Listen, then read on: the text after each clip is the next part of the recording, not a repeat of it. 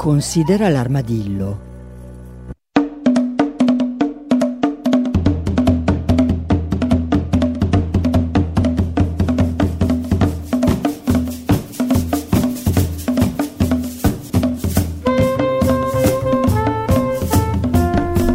Buongiorno, buongiorno a tutti e benvenuti da Cecilia Di Lieto.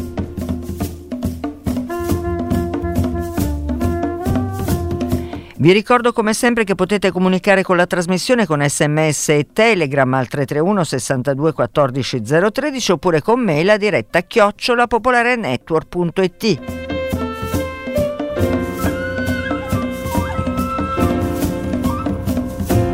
Tra poco vi presento la nostra ospite, ma prima fatemi ricordare un paio di cose.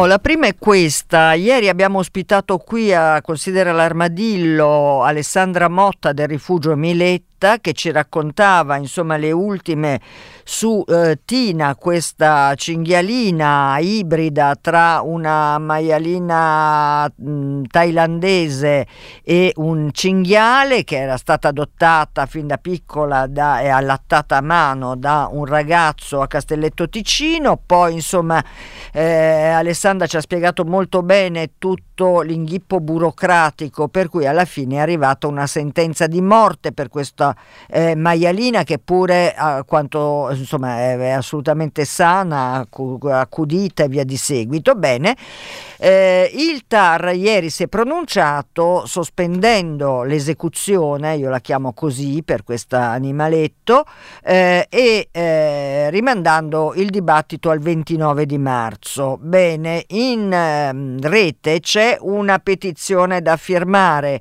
è stata eh, firmata da molte persone che eh, lo hanno fatto prima della sentenza del TAR, ma come ci diceva Alessandra Motta ieri, la battaglia è solo una, una tappa, non è ancora eh, assolutamente salvo nessuno. Quindi continuiamo a firmare e a fare azioni di sostegno perché Tina non eh, diventi un'altra vittima innocente della ottusità umana, mi viene da dire.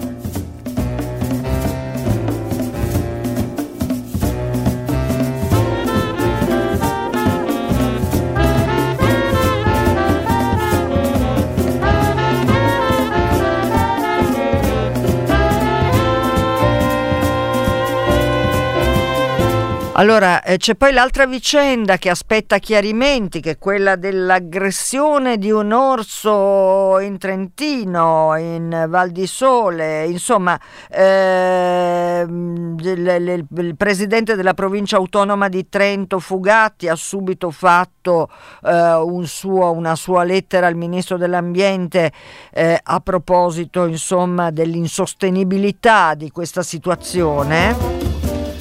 In realtà ci sono ancora molte cose da chiarire, ancora una volta un escursionista peraltro trentino, fratello del sindaco, eh, con cane, eh, tanto per cambiare c'è sempre un cane in queste aggressioni, peraltro gli orsi si stanno svegliando adesso dal letargo, quindi sono in una fase anche eh, di, possiamo dire, un po' di rimbambimento. Ma sostanzialmente OIPA ad esempio eh, ricorda come il ministro Picchetto Fratin eh, venerdì scorso, quindi prima di questa aggressione, ha dichiarato che la fauna selvatica contribuisce in maniera decisiva agli equilibri del nostro ecosistema e al capitale naturale, vera ricchezza italiana. Proteggerla è nostro dovere imprescindibile. Speriamo che queste parole non siano solo parole ma che siano appunto un momento di, eh, di revisione dell'atteggiamento più diffuso nei confronti della fauna selvatica. Uh, ma l'ho fatta lunga e ho annoiato moltissimo la nostra ospite di oggi, Madel- Maddalena Iaoda di Tetis Research Institute, che è qui con noi eh, dopo un po' di tempo. Buongiorno Maddalena. Buongiorno, buongiorno a tutti. Eh, grazie, grazie per essere con noi. Senti, io ti ho invitato perché insomma c'è questa buona notizia in questo mondo così come dire, disgraziato e pieno di continue botte anche alla nostra eh, al nostro equilibrio, mettiamola così, eh, c'è una buona notizia perché eh, l'ONU è riuscito a chiudere un accordo eh, detto su alto mare, insomma è un accordo sulla tutela degli oceani. Cosa possiamo dire Maddalena Iaoda? Beh, innanzitutto che bello che per una volta ci sentiamo per una buona notizia. È davvero. animali in difficoltà e così. Questo è decisamente stato eh, di, definito un accordo storico perché eh, finalmente sono riusciti, dopo 10 o 20 anni di trattative e 38 ore di discussione, a mettersi d'accordo per tutelare il 30% degli oceani entro il 2030, infatti è il cosiddetto accordo 30 per 30. Sì.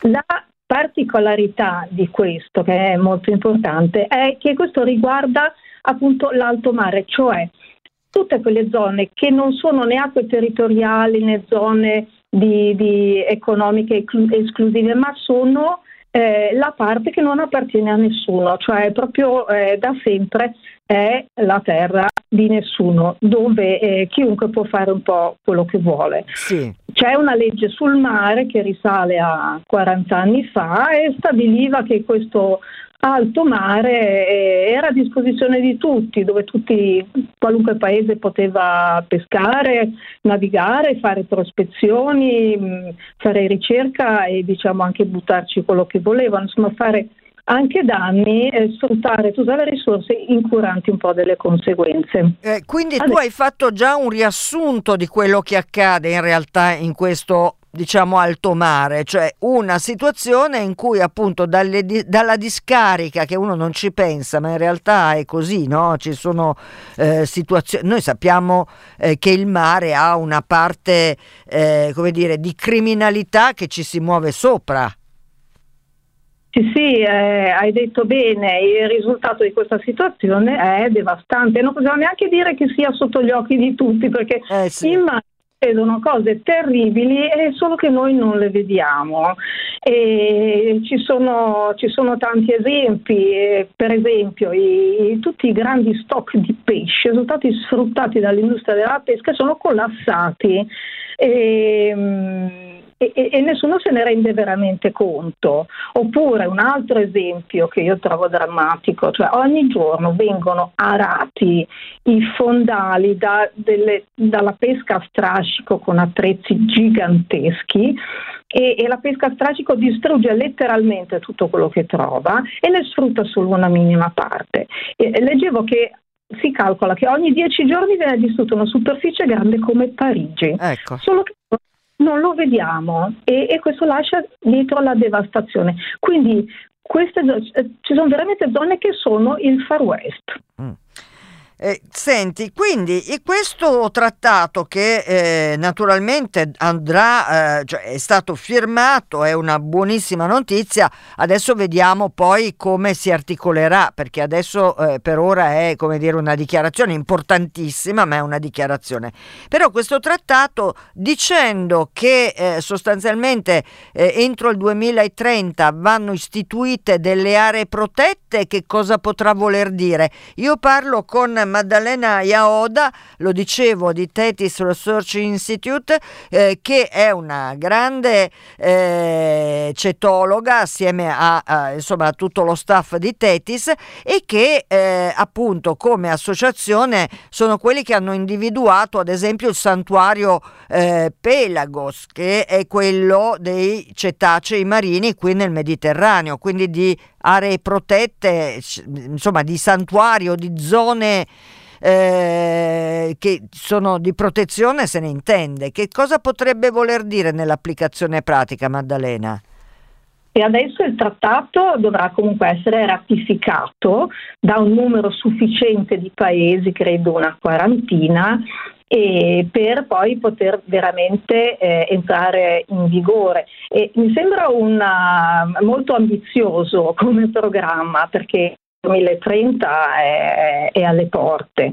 E poi dicevi giustamente bisognerà definire alcuni aspetti cruciali, tra cui Innanzitutto se le aree protette dovranno essere protette totalmente o se ci potrà essere invece uno sfruttamento sostenibile. Sì. Quindi questo sarà, do, dovranno decidere, quindi si dovrà decidere quanto si potrà pescare, quanto traffico marittimo sarà tollerabile, quanto sfruttamento dei fondali, che questa è una cosa che adesso molto, fa molto gola, cioè la raccolta di minerali eh, dai fondali è una delle, delle industrie molto, molto ambite, quindi tutto questo dovrà, dovrà essere definito. Senti, eh, tu che appunto di cetacei e quindi di grandi mammiferi marini ti occupi, eh, insomma, noi cosa possiamo dire? Ogni tanto, ancora una volta, assistiamo a spiaggiamenti, insomma situazioni dove evidentemente eh, so, c'è qualcosa che non quadra, anche se gli spiaggiamenti eh, sappiamo che insomma ehm, sono anche antichi, come, ehm, cioè non sono solo nell'era moderna e quindi non solo forse attribuibili alle devastazioni recenti, oppure no? Beh, spesso lo sono, possono esserci spiaggiamenti di cetacei per cause anche naturali, però purtroppo spesso sono animali che muoiono per causa nostra e, e quindi i, i, pericoli per loro sono, sono, tantissimi, vanno dall'inquinamento al rumore, noi pensiamo al mare come un ambiente silenzioso, ma è tutt'altro, c'è un traffico marittimo in crescita esponenziale, ci sono le catture accidentali nelle reti, le collisioni con le navi mancanza di cibo, cambiamenti climatici, chi più ne ha più ne metta, quindi eh, sì, purtroppo è così, gli spiaggiamenti che vediamo che attirano la nostra attenzione sono però solo la, la punta dell'iceberg, eh, perché il messaggio importante secondo me in questo caso è che è proprio importante proteggere gli oceani in toto, dove sì. tra le balene hanno una grossa funzione, e poi semmai potremmo eh. parlare anche di quello, ma gli oceani hanno un'influenza grandissima sull'equilibrio della Terra, anche se noi non ne siamo consapevoli. Eh, faccio solo un esempio. Almeno un quarto delle emissioni di anidride carbonica che produciamo, quindi eh, il principale gas serra, di cui tanto si parla, viene assorbito dagli oceani perché in mare c'è l'equivalente delle nostre foreste, che è il fitoplancton, cioè il plancton vegetale, che fa esattamente quello che fanno le, foreste, assorbe CO2 e produce ossigeno. Allora chissà dove saremo a quest'ora con le nostre emissioni mm. se non ci fossero gli oceani a metterci una pezza, potremmo dire. Senti Maddalena, eh, sì, parliamo della funzione anche, eh, tu hai scritto un libro eh, proprio specifico eh, da un titolo, dal titolo molto evocativo, no? Balene salvateci. Eh, ehm, ecco perché le balene possono contribuire alla nostra salvezza o i grandi cetacei? Beh, è presto detto. Eh, le balene sono i nostri grandi alleati perché forniscono e distribuiscono il fertilizzante per questo fitoplancton perché le loro feci sono degli ottimi fertilizzanti, contengono ferro, sali minerali, tutte quelle sostanze che in mare tendono ad andare a fondo e a volte faticano a riemergere. Eh, le balene ci fanno questo favore, fanno la cacca in superficie che è dove serve il fitoplancton che eh, con i raggi solari fa, come dicevo, come un, quello che fanno tutte le altre piante, quindi producono ossigeno e abbattono la famigerata CO2. Quindi abbiamo un motivo in più per voler tutelare le balene, cioè se fossero in numero sufficiente come erano prima della caccia industriale potrebbero veramente darci una mano, anche se voglio sottolineare da sole non, non possono risolvere tutto loro, però potrebbero veramente darci una mano perché hanno una funzione molto importante, sono proprio delle colonne in questo equilibrio globale che è l'oceano che a sua volta eh, aiuta la Terra, cioè è fondamentale per, per l'equilibrio del pianeta. Senti, e quindi insomma, quindi noi non possiamo che dire eh, viva viva se questo trattato eh, continua a proliferare, diciamo così, a, a, consolidarsi nella consapevolezza delle nazioni. E, certo che pensavo eh, che in un mondo così squilibrato, diciamo così, dove c'è la parte eh, ricca e potente eh, che detta la gran parte delle norme, diciamo così, soprattutto dal punto di vista economico, e la parte eh, quella dei paesi poveri, anche lì lo sfruttamento del mare eh, è, è un bel elemento di disequilibrio, o sbaglio Maddalena Iaoda? Sicuramente poi ci sono anche molte considerazioni sociali, infatti so che sono state prese in considerazione anche quello in, in questo trattato, cioè eh, far sì che tutti possano beneficiare, cioè non è facile eh, trovare un equilibrio anche in questo, sì, poi bisognerà anche vedere come stabiliranno queste, queste aree protette, con che criterio. Per esempio, una cosa, una cosa, importante è che eh, va bene le aree protette, per esempio citavi anche il santuario Pelagos che abbiamo in Mediterraneo, eh, però molti animali sono migratori e quindi tra un'area protetta e l'altra possono anche non essere protetti. Per esempio il, il santuario appunto ehm, si, si, è visto che adesso si, si cerca di far passare l'idea che ehm, ci deve essere anche un corridoio che è tra la Spagna e le Baleari e che è altrettanto importante perché altrimenti gli animali che i confini non li conoscono eh, certo. possono non essere tutelati in determinate. Quindi sarà da studiare molto bene con che criterio applicare questo sia per gli animali sia come giustamente dici tu per le nazioni e per, eh, per le nazioni anche più svantaggiate o altro. Senti Maddalena Iaoda, ehm, il, ehm, il, santuario, il santuario che è meravigliosamente... Ehm, utilizzabile proprio grazie alle, alle, crociere che Tetis organizza, le crociere di studio con, eh, con, con voi biologi marini eh, che insegnate, fate capire benissimo quello che eh, è il vostro lavoro e quella che è la meraviglia dei grandi cetacei.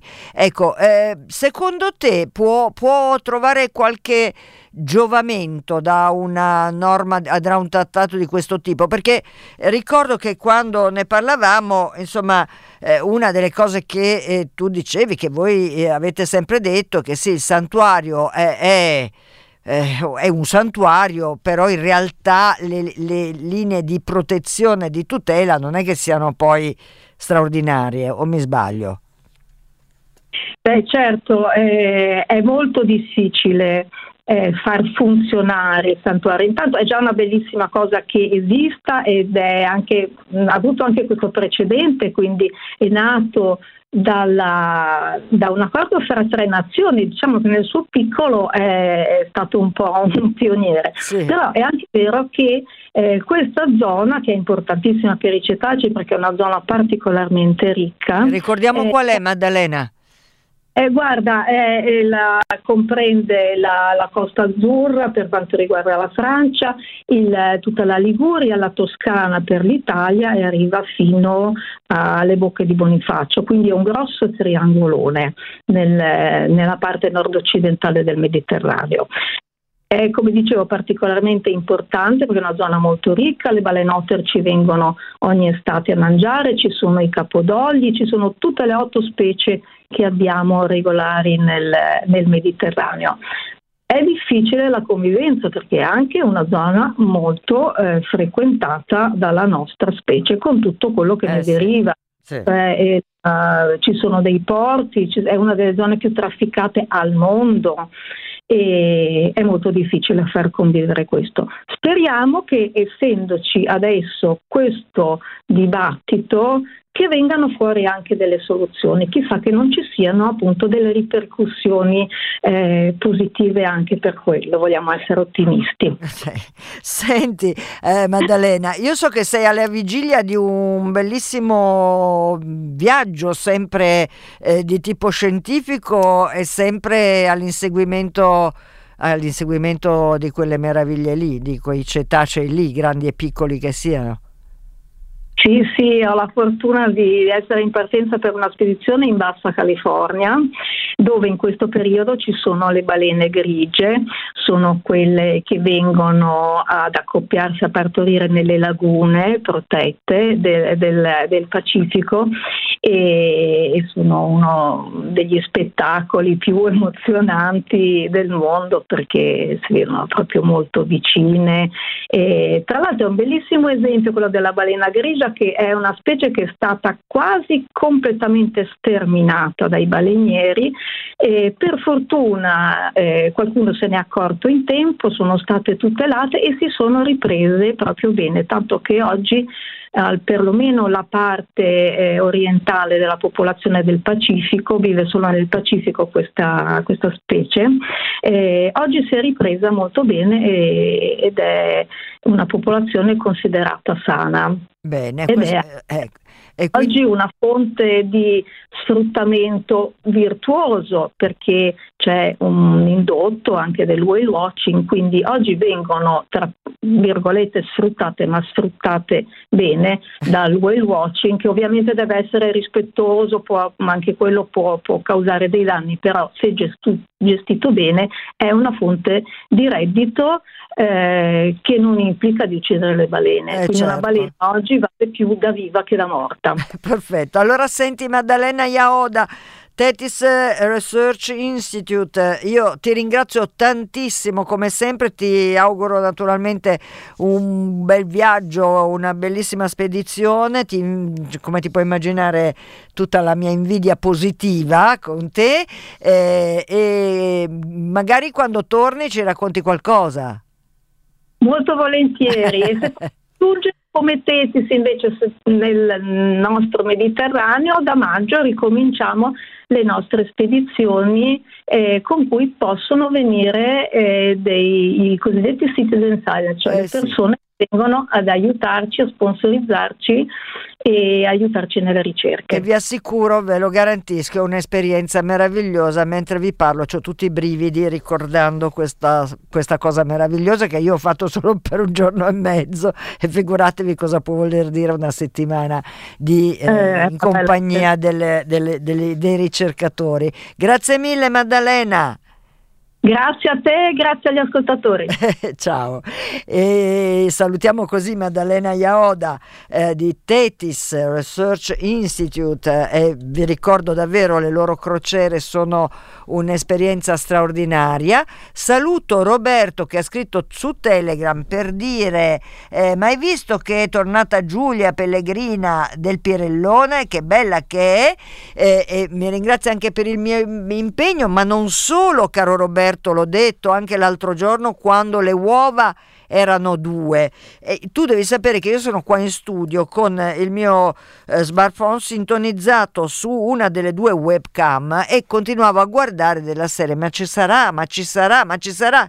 C'è anche il terzo uovo, cari ascoltatori. Siamo a tre uova di Giulia e Joe, i falchi pellegrini che nidificano da diversi anni sul Pirellone di Milano e che tutti noi possiamo seguire grazie a due webcam che sono sono piazzate, peraltro le hanno cambiate, quindi eh, sono ancora più belle dal punto di vista tecnico e, e mh, mm, sono molto f- emozionata e felice perché eh, quando sono entrata in studio eh, Giulia stava covando, quindi io non riuscivo a vedere quante uova c'erano, è andata a farsi un pranzetto, uno spuntino, del resto l'ora è quella giusta e mi ha così concesso di osservare come le uova siano appunto diventate tre e quindi quindi continuiamo a... Eh, come posso dire, a, a eh, sistemare, a seguire la faccenda.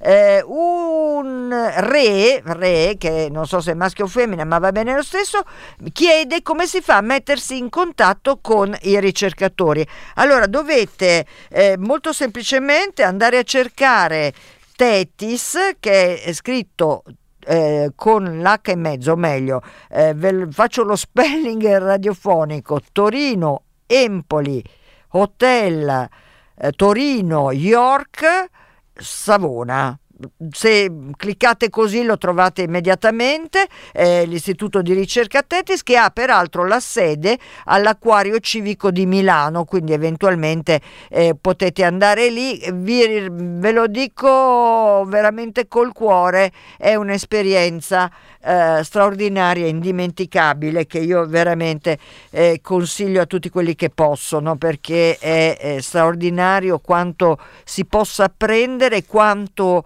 la loro passione sia contagiosa. E, e io credo che in momenti come questi eh, la passione, la conoscenza, l'intelligenza, la sensibilità, la cultura e tutte queste cose e la bellezza siano un alimento per la nostra anima veramente fondamentale. Eh, siamo arrivati quasi alla fine, ma fatemi dire due cose al volo. Uno che come eh, abbiamo, ne abbiamo parlato proprio questa settimana, eh, no, la settimana scorsa, eh, vi ricordo che al bosco di Vanzago, al CRAS, che è WWF a Vanzago, eh, sono aperte le iscrizioni per questo stage per il recupero della fauna. È un impegno eh, importante, sono ehm, corsi che eh, impegnano per una giornata alla volta volta e si svolgono in cinque giorni. Eh, io vi consiglio, andate a vedere anche lì il bosco di Vanzago, il CRAS di Vanzago e eh, avrete lì tutte le informazioni. Eh, insomma, secondo me potrebbe essere anche un bel modo non solo di passare il tempo, ma di acquisire informazioni utili per aiutare. E poi un'altra cosa eh, che mi sembra molto bella è il corso teorico e pratico di giardinaggio che propone il Museo Botanico Aurelia Ios. Eh, il titolo è Dal davanzale alla città. Eh, corso teorico e pratico di giardinaggio e ortoterapia. Eh, è un eh, un um, corso, eh, sono disponibili 30 posti, anche lì se volete informazioni eh, cercate Museo Botanico Aurelia Jost eh, perché è una bella occasione. E allora intanto Giulia è tornata alle uova, quindi stiamo tranquilli, si è fatto uno spuntino, si è fatto una sgranchita d'ali ed è tornata nella sua postazione.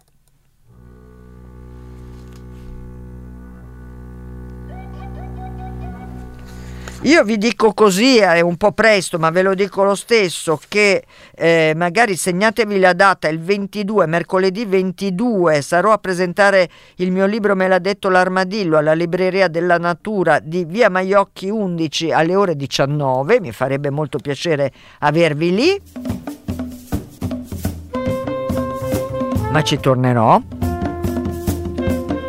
E poi fatemi dire che eh, siamo alla vigilia dell'8 marzo, che le mm, donne di Radio Popolare hanno deciso di fare una festa questa sera all'Auditorium Demetrio Stratos, è una festa per donne, tutta al femminile. E allora spero di vedervi stasera.